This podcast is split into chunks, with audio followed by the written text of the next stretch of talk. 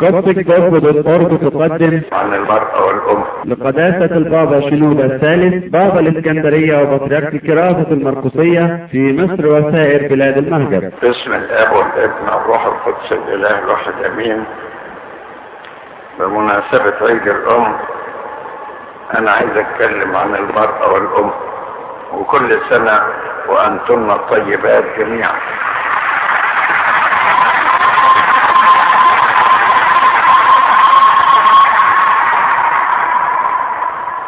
لولا الأمهات ما كناش إحنا جينا ولا تعبنا رجلينا.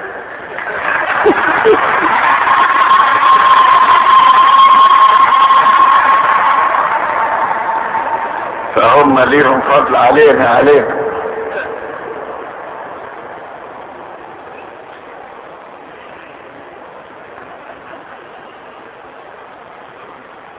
شوفوا إذا أكرمنا الأم لا يكون هذا فضلا منا إنما هو واجب علينا. لأن ربنا بيقول اكرم أباك وأمك لكي تطول أيامك على الأرض. وزي ما قال القديس بولس الرسول إنها أول وصية بوعد يعني ليها مكافأة.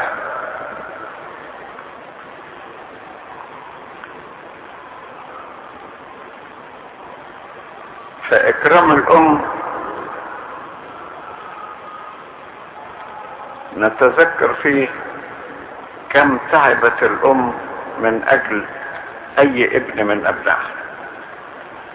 تعبت في فترة الحمل فكانت تغذيه من دمها ومن جسمها وجسمها كله اتكون منه يعني أخذ من جسمها وتكون. فلازم تعرف إن أصلك متاخد من هذه الام ولما كانت بتتغذى كانت بتغذي نفسها وتغذيك وإنت في بطنها. وتعبت في عملية الولادة بالوجع تلدين أولادها. وتعبت في, الرضاع في الترضيع إنها بترضع الطفل. وتعبت في شيله وحطه وتعبت في تنظيفه والعناية بيه وفضلت تشيله لغاية لما بقى يحبي على رجليه. وبرضه بقى بعد ما بقى يحبي على رجليه يتشعبط فيها وعايزها تشيله على كتفه. ده مسكينة الأم دي حمالة هموم.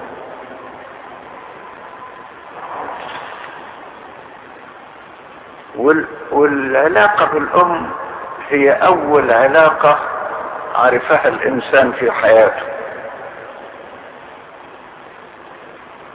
عرفها وهو يرضع منها وهو يتطلع إلى وجهها وهي تبتسم في وجهه وتداعبه. وذلك ذلك أي طفل لو جبت له أي ملكة عظيمة من ملكات العالم وقلت له ده لامك يقول لا أمي أحسن.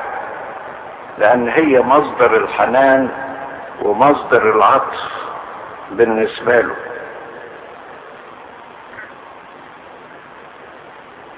مفروض أن الإنسان كما تعبت الأم من أجله يتعب هو من أجله. وكما اهتمت به يهتم هو أيضا بها وكما حملتها حملته في صغره يحملها أيضا عندما تكبر يشيل عنها التعب ولا يكون ثقلا جديدا عليه. وإلا يبقى ناكر للجميع. وإلا يبقى ناكر إيه؟ للجميع. ونتذكر أن السيد المسيح كان محبا لأمه العذراء ومخلصا لها ويقول إنجيل لوقا إنه كان خاضعا لها. في لوقا إصحاح اثنين.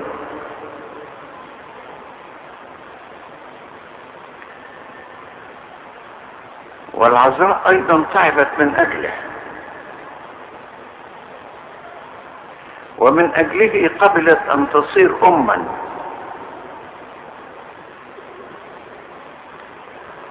ومن أجله رحلت إلى مصر وسافرت بلاد غريبة بالنسبة لها.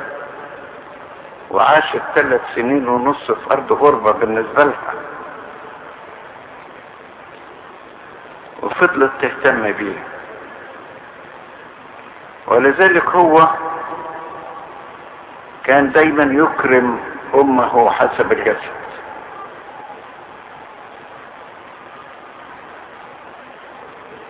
أول معجزة عملها معجزة عرس قنا الجليل عملها علشان امه مع إنه كان في ذلك الحين لا يريد أن يظهر لاهوته ولكن لأنها قالت له الناس دول محتاجين اديهم نفذ كلامها وعمل المعجزة واعطاها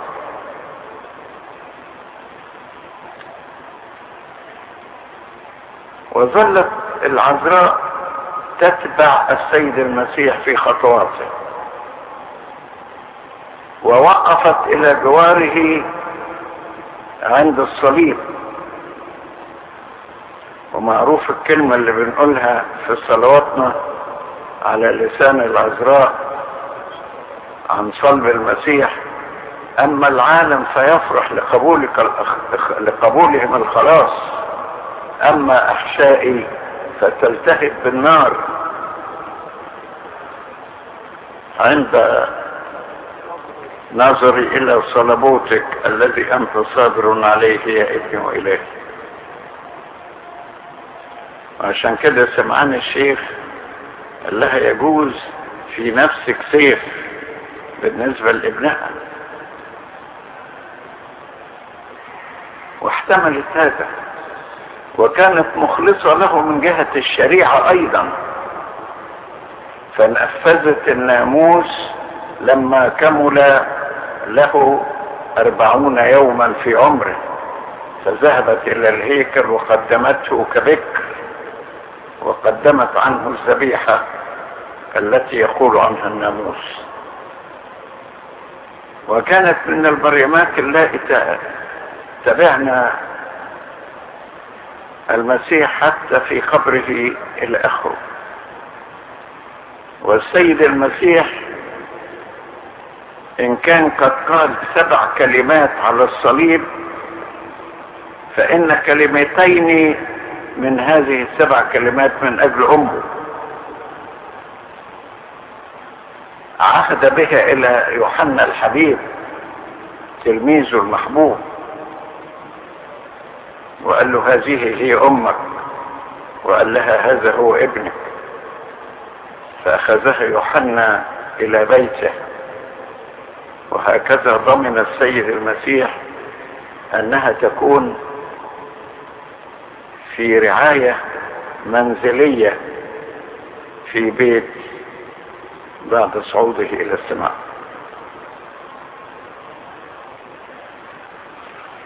السيد المسيح لما عهد مريم العذراء إلى يوحنا الحبيب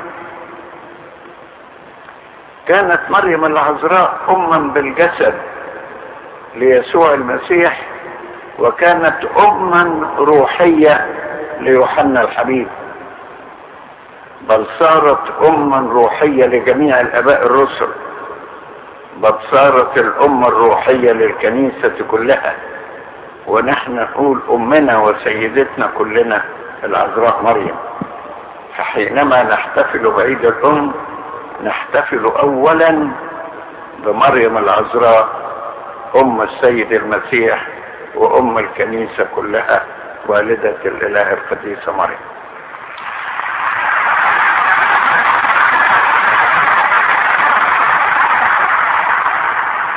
وحينما نحتفل بعيد الأم نحتفل أيضا بالكنيسة كأمنا. على رأي أحد القديسين قال لا نستطيع أن نسمي الله ابا إن لم نسمي الكنيسة اما لأن الكنيسة هي التي ولدتنا لله في المعمودية المقدسة ولدتنا من الماء والروح في المعمودية المقدسة. والكنيسة هي التي أرضعتنا الأرثوذكسية وأرضعتنا التعليم الدينية وهي التي علمتنا وأنشأتنا وسلمتنا الإيمان. ولولا الكنيسة ما كنا مؤمنين وما كنا نعرف شيئا عن إيماننا هذا. الكنيسة هي التي سلمتنا هذا الإيمان.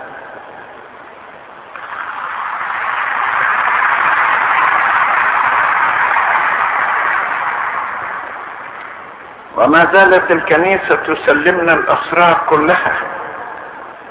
والكنيسة هي التي تعطينا الحل والمغفرة من فم الكاهن والكنيسة هي التي تعطينا سر الإفخارسية. والكنيسة هي التي تقدس الزواج بالصلوات لكل فرد يتزوج. والكنيسة هي التي تصلي على الشخص حينما يموت. وتودعه إلى السماء وتطلب له الرحمة من الله. فالكنيسة أم حقيقية فعلا نذكرها. وطبعا لا ننسى أمنا حواء للأسف الشديد كثير منا يتكلم كلام سوء على أمنا الحواء. ولا يتذكر لأمنا القديسة حواء التي باركها الله في الإصحاح الأول من سفر التكوين والتي خلقها الله على صورته ومثاله والتي هي أمنا جميعا. كثيرا ما يتكلمون عليه كلام سوء ولا يذكرون من حياة حواء إلا خطية حواء خطية حواء خطية حواء. يا جماعة بلاش هذا الجحود في عيد الأم أمنا حواء كانت بسيطة جدا وبريئة. ضحكت عليها الحي ضحكت بسبب براءتها وبساطتها. كذبت عليها وهي ما كانتش تعرف إن في حاجة اسمها كذب. خدعتها وما كانتش تعرف إن في حاجة اسمها خدع خداع ولا حاجة اسمها مكر ما كانتش تعرف.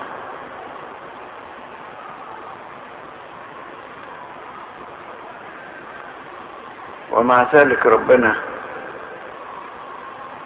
فيما عاقب حواء قال لها نسل المرأة يسحق رأس الحية فطبعا هي الجدة الأولى للسيد المسيح حسب الجسد. نيح الله نفسها في فردوس النعيم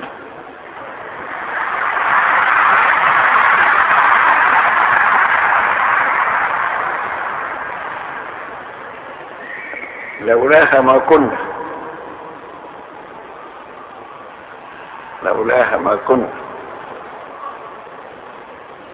وأمنا حواء تألمت آلاما كثيرة.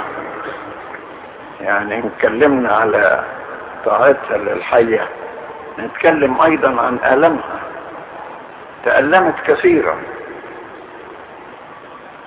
تألمت من شعور من شعورها بالعري وغطت نفسها بأوراق التين وتألمت من جهة طردها من الجنة وتألمت من لوم الله لها.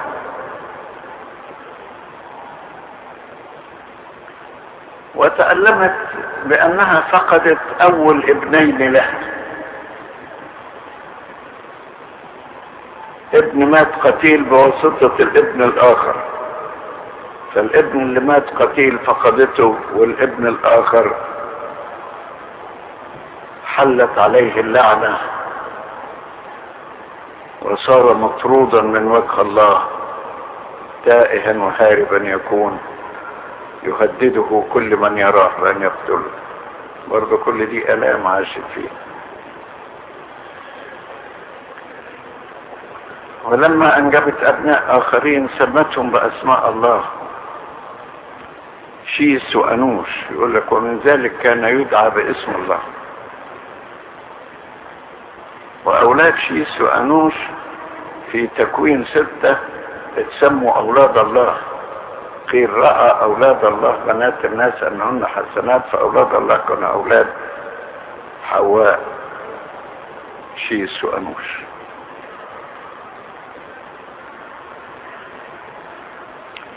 إن ذكرنا الأمهات نذكر أيضا أم ماري مرقس كاروز الديار المصرية.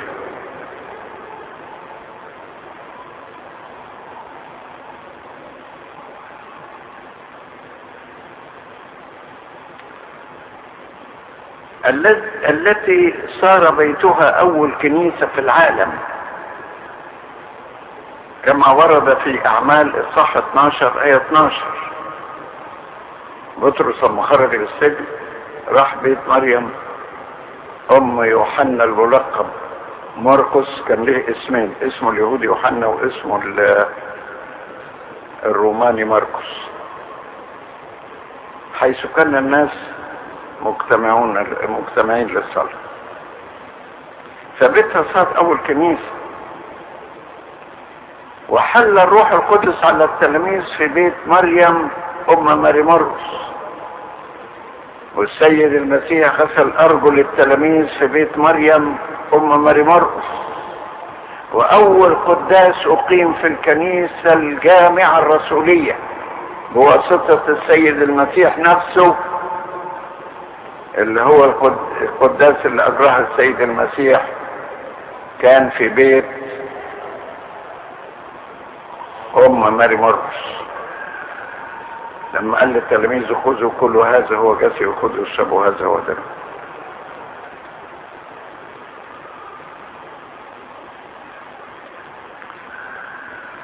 وحينما نتكلم عن الأمهات القديسات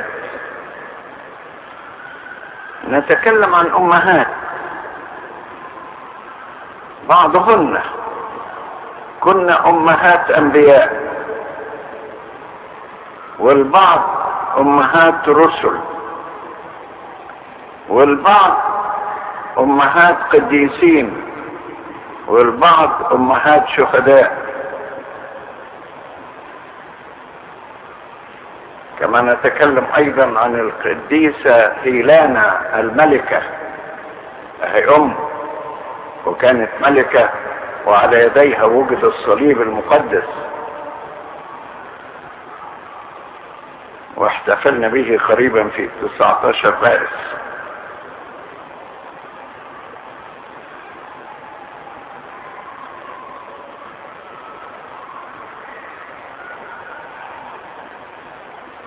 القديسات اللي كان كن أمهات ومن أولادهن أنبياء ورسل نذكر نمرة واحد فيهم يوكابد. يوكابد أم موسى النبي. عجيبة يوكابد دي. ابن منها صار نبيا هو موسى النبي. وبنت صارت نبية هي مريم النبية أخت موسى وهارون. وابنها الثالث هارون صار أول رئيس كهنة في الكنيسة.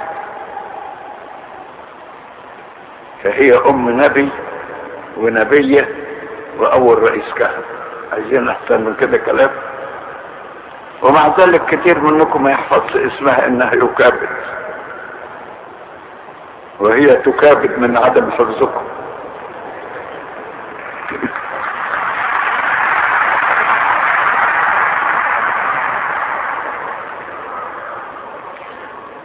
وحينما أذكر هذا الأمر. إنما أذكر كلمة لطيفة جدا قالها القديس يوحنا ذهبي الفم. قال إن الأم لا تصير اما بولادة البنين إنما تصير اما بتربية البنين. ولادة البنين أي واحدة تقدر تولد عيال؟ إذا أعطاها الرب نسل لكن تصير ام بتربية إيه؟ البنين. أدي يكابد دي ربت عيالها فطلع منهم نبي ونبي ورئيس كهنة. تشبهها إلى حد ما.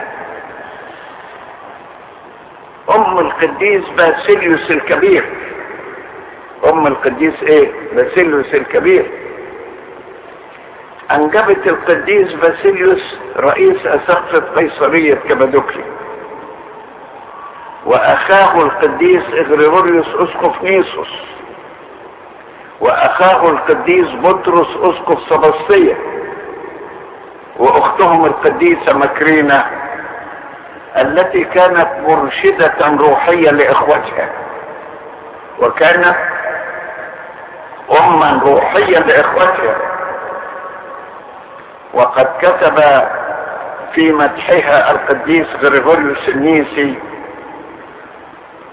خطبة كبيرة صارت كتابا ونشر عن القديسة مكرينة العظيمة. فأم تنجب ثلاث واحد رئيس أسقفة واثنين أسقفة وواحدة رئيس الدير ومرشدة الروحية. دي يعني أم من نوع تاني ممتاز. حاجة عظيمة صحيح عندنا مثلا أم تانية ابنها في الأول طلع مش مظبوط. لكنها ما ذلك قعدت تبكي عليه حوالي عشرين سنة. لغاية لما قال لها القديس أمبروسيوس أسقف ميلان قال لها ابن هذه ابن هذه الدموع لن يهلك. وصار ابنها هو القديس أغسطينوس العظيم الذي تاب وصار راهبا وصار اسقفا وصار معلما من معلمي المسكونة وألف كتب كثيرة ضد الهرطة ضد البيلاجيين وضد المونتانيين. وليه تأملات رائعة جدا. وكتب اعترافاته ونشرها على الناس في كتاب الاعترافات. وكتب كتابه المشهور مدينة الله. هذه هي القديسة مونيكا. أم القديس اغسطينوس أم تستحق التقدير ما في شك.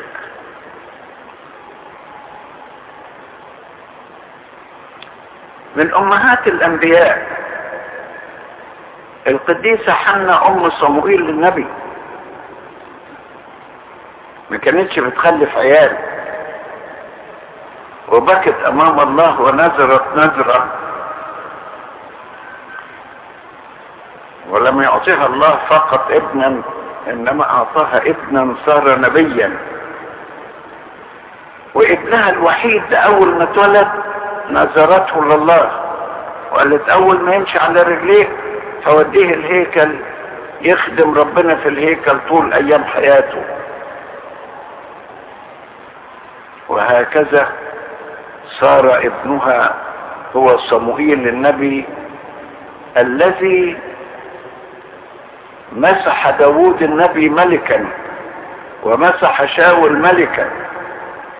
وكان في يده قنونة قنينة الدفن المقدس التي يمسح بها الأنبياء. وكتب أصفار من الكتاب المقدس. أمة مظبوطة صحيح لا ننسى أيضا رعوف رعوز جدة المسيح. تعتبر من أمهات المسيح يعني. وهي من النادرات في التاريخ التي أحبت حماتها حبا لم يوصف لكن سجله الكتاب المقدس.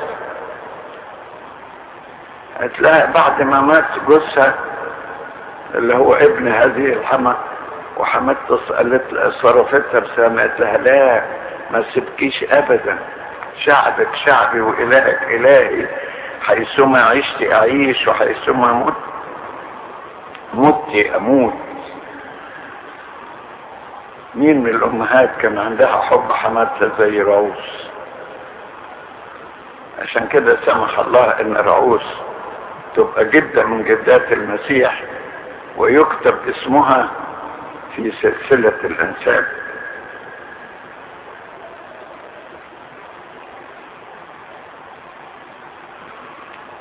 أيضا من أمهات القديسات اللي كنا عواقر وصارت أم نبي اليصابات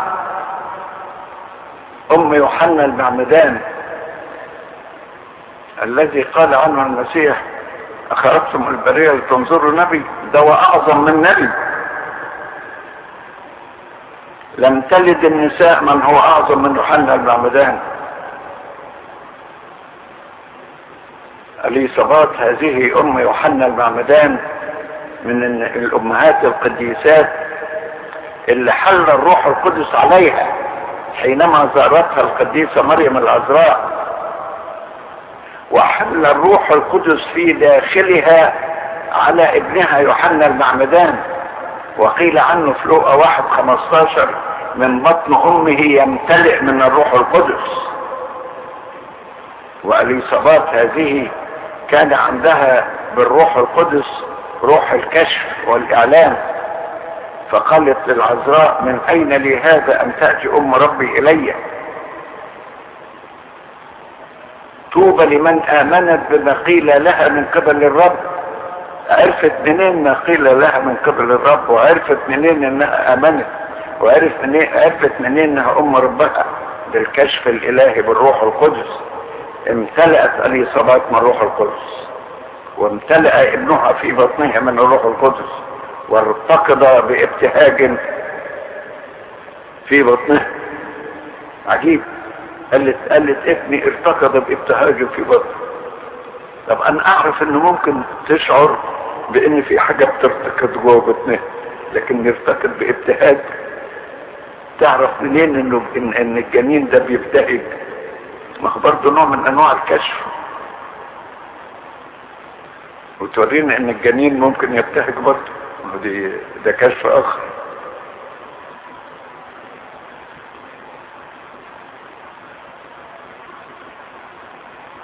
دي من أمهات القديسات الايه الكبيرات. ونكلمنا برضه عن الأمهات القدامى القديسات. سارة أم إسحاق. ما كانت عاقر وربنا إداها إسحاق. وكلنا بنقول إن إحنا أبناء إبراهيم وإسحاق ويعقوب. وكلمها الله. وكانت من الأمهات اللائي احتفظن بجمالهن في سن الشيخوخة. يعني الواحد يقرأ كتاب مقدس يستغرب. دي خلفت إسحاق وعمرها 90 سنة وهي عمرها 80 أو شوية. اشتهوا اشتهوها ملوك وحبوا ياخدوها تشتهوا واحدة عمرها 80 سنة. دي صار مش حاجة حيل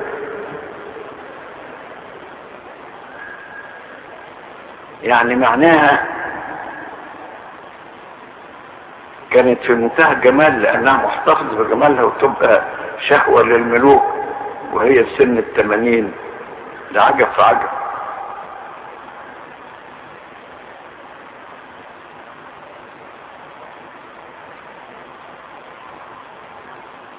ورفقة اللي تزوجها اسحاق وصارت أم ليعقوب وعيسى. أيضا كلمها الله. وهي أول ما حبلت قال لها في بطنك أمتان ومنك يفترق شعبان وكبير. يستعبد لصغير فصار كلمها ربنا ورفقة كلمها ربنا. دول نساء قديسات. ان اتكلمنا عن عن أمهات الرسل زي ما قلنا أم ماري مرقس. نذكر أيضا اثنين من الأمهات برضو. أم ابني زبدي ودول صاروا تلاميذ للمسيح من الاثني عشر.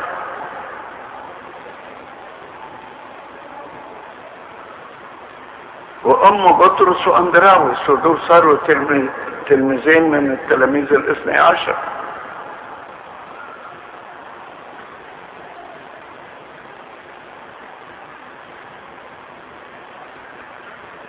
والعجيب إن إنجيل لوقا بدأ بالأمهات. يعني أنا لما باجي بهدي أي واحدة بنت هتتجوز إنجيل بحب أديها إنجيل لوقا أو ام اديها إنجيل لوقا لأن أكتر إنجيل يتكلم عن المرأة والاطفال هو إنجيل لوقا أكتر إنجيل يتكلم عن النساء هو إنجيل لوقا تلاقي إنجيل لوقا يبدأ بالعذراء واليصابات نم الأمهات. وإنجيل لوقا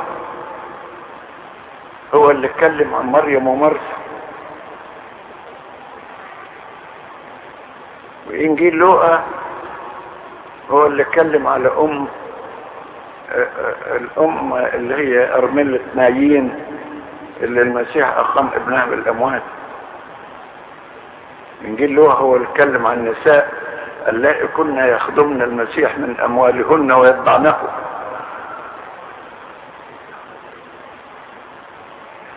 وإنجيل لوقا لما جه يتكلم على على على القيامة اتكلم عن ذهاب النساء إلى القبر. يا ريت النساء اللي فيكم يقروا إنجيل لوقا كده ويتمتعوا بيه ويفصصوه ويحللوه ويهدموه ويتمثل في جسمه.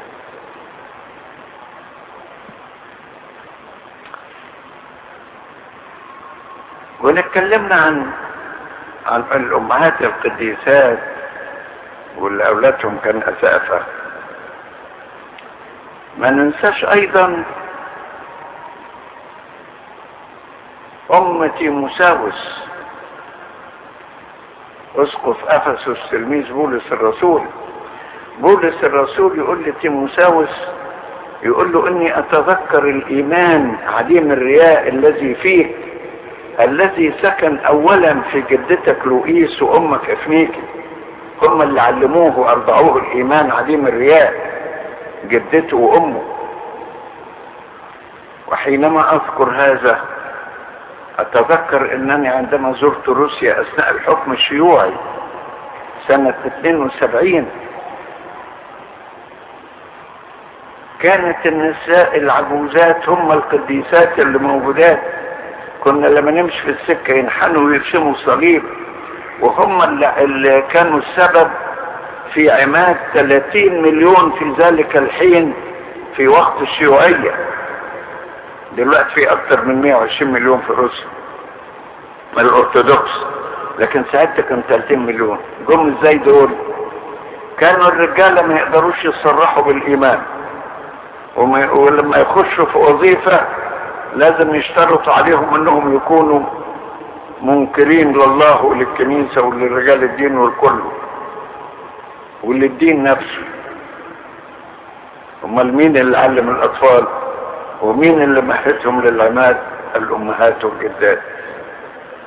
لذلك أنا لما رحت روسيا في ذلك الحين من ضمن الكلام اللي عملته قلت أحيي الأمهات والجدات لأن هم اللي حفظوا الإيمان طوال السبعين سنة بتاعت الحكم الشيوعي. اللي كان الإلحاد منتشر فيه في روسيا. امهات وجدات وإن ذكرت الرعوس اللي بتحب حماتها أحب أقول إن الحما دلوقتي اتغيرت في العصر الحاضر. لأن أصبحت المرأة العاملة اللي بتقضي وقت طويل في الشغل بتعتمد في تربية أولادها على أمها أو على حماتها. هي اللي بتربي العيال.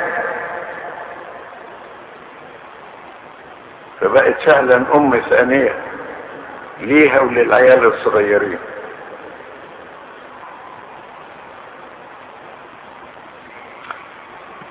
إن تكلمنا عن هؤلاء كلهم لا نغفل نوعا آخر من الأمهات هم الأمهات الروحيات. وأمهات الشهيدات أمهات الشهداء زي الأم دولاجي في إسنا في كنيسة على اسمها دلوقتي بتتجدد وتبقى حال. والأم رفقة في سنباط.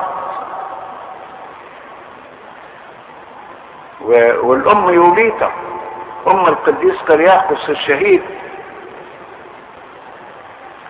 الأم ام من هؤلاء الأمهات استشهد أولادها الخمسة على على رجليها وهي تشجعهم. تقول لهم ما تخافوش خبطة واحدة وتبقوا مع المسيح. عجب. وهي استشهدت أيضا. لا ننسى الامهات الروحيات أمهات الرهبنة.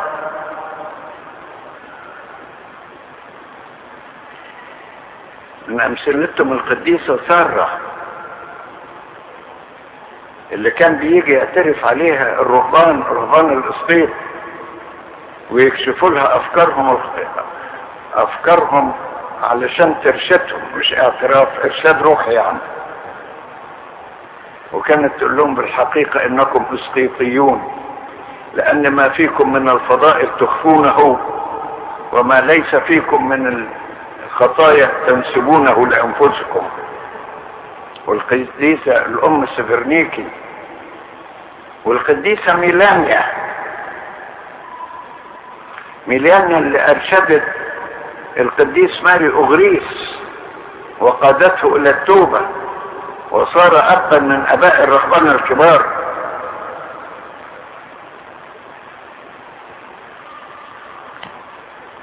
والقديسة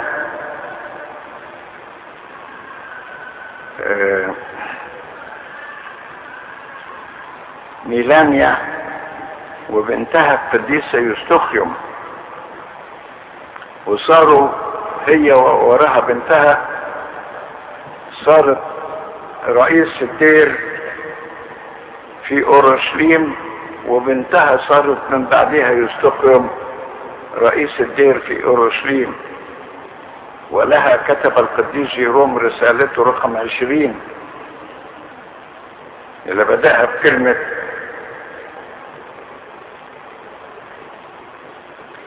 الآية اللي بتقول اسمها يا بنتي وأميلي سمعك وأنسي شعبك وبيت أبيك فإن الرب قد اشتهى حسنك لأنه هو ربك وله تسجدين وطبق على حياة الرحمن. في رسالته العشرين اللي أرسلها إلى يستخرج أمهات قديسات كثيرات وكانوا أمهات روحيات. كما إن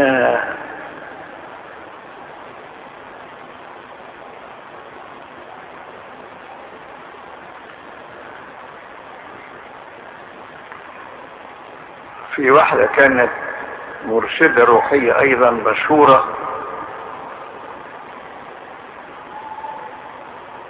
دبورة وكانت قاضية لإسرائيل في ذلك الحين في. في الإصحاح أربعة من سفر القضاء كانوا يجوا ليها ويسترشدوا بيها وكانت تمثل القيادة والإرشاد حتى إن رئيس الجيش قال لها ما أقدرش أخرج إلا لما تكوني أنت معايا جبروت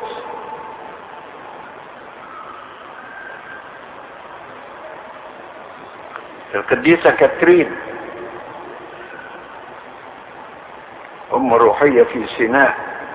والقديسة دميانة. أم رهبنة وصارت شهيدة. وكان تحت ايدها أربعين راهبة من الشهيد اللي بقوا شهيدات وقديسات ده موضوع طويل طويل طويل. أنا عايز بالمناسبة دي أبقى أعمل مؤتمر للمرأة. ونعمل مجلس للمرأة.